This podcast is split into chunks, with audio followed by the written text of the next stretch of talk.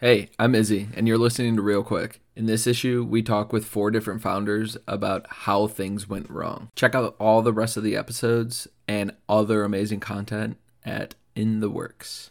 Honored to be joined by Alex Batdorf of Get Shit Done today.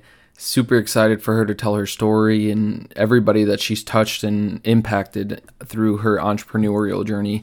So, Alex, for the people who don't know you, who are you and what do you do? I'm Alex Batdorf. I'm the Chief Get Shit Done Officer. So my company is Get Shit Done. And really, it's about making sure we are scaling generational impact by ensuring women entrepreneurs are building scalable, sustainable companies. Alex, what's an overreaction story that you have in your past or currently that you're going through that you'd like to share? I would say my overreaction story is always around launching something, but understanding that nothing's ever going to be perfect and so put it out in the world, just get that feedback in real time. Because the coolest thing is when I can see and put it out in the world, it actually puts a burden off of me. Mm-hmm. And then now it's time to go to work. Now I get to see how people work with it, hear what they like, what they don't. And then you're building the plane as you go. And that's the thing I'm loving the most right now is we're building alongside our tribe. We don't release shit yeah. without their their stamp of approval. Because it's like I'm not building something that is not going to serve the group that I care most about. So it's not about me.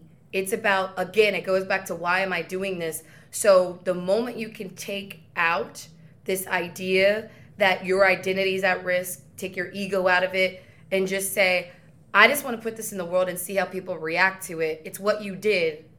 And now you can keep iterating and making what you did better and better, but it's not who you are. When founding a company, iteration and testing in general is key. But there's a lot of founders that really struggle with the discrepancy or the lack of knowledge between the VC route or the bootstrap route. Which would you choose, and what are those identifiers for you that really kind of point you down the right direction? I love this question, and I wish more entrepreneurs knew to ask it. Um, but the problem is, it's, I mean, we are products of our environment context matters. So we're being told that success looks like going to raise a shit ton of money. One of my favorite things that one of my friends is a VC when he first met me was like, I knew I fucked with you because a founder was pitching a group of investors. Um, and I usually get lumped into the investor group. So I just asked one of the founder, I said, Are you really about this life?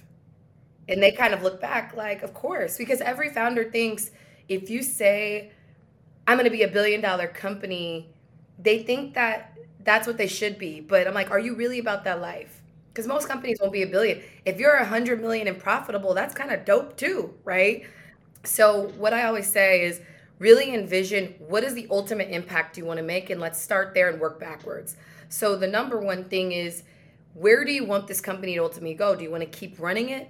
Do you want to exit? How much do you want to exit for? And then also how quickly do you want to go? And can the business model you have sustain that type of growth? Here's an example of what venture capitalists require when they're looking at companies.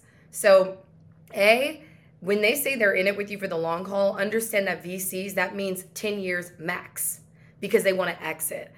Venture capitalists have their own investors called lps they've promised them that they're going to give them a return by a certain date. So typically they want to see an exit between five to seven years, max 10.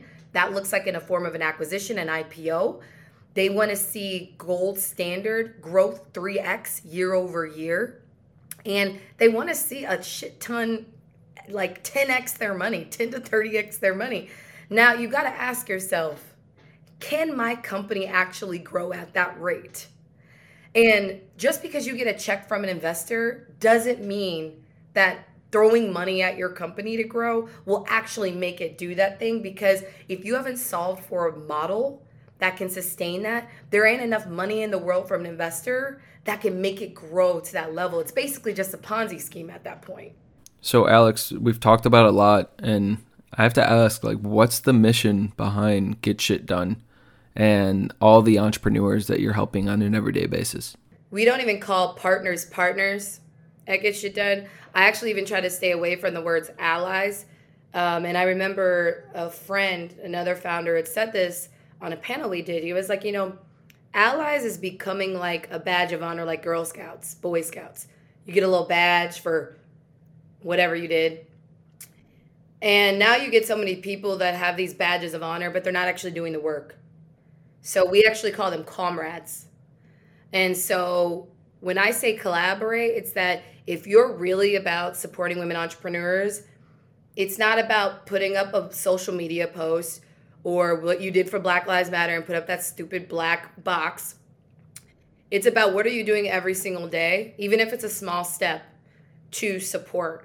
And that's being a comrade. That means getting in the trenches. So that can look like simply purchasing from a woman entrepreneur's company, making a connection for her.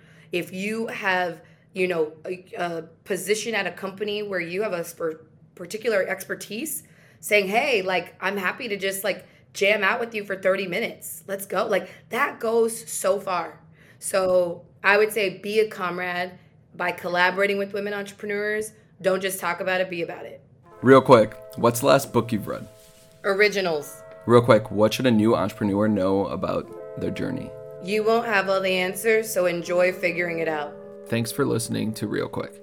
In this issue, we talk with four different founders on when things go wrong. Check out all the rest of the episodes and other amazing content in this issue of In the Works.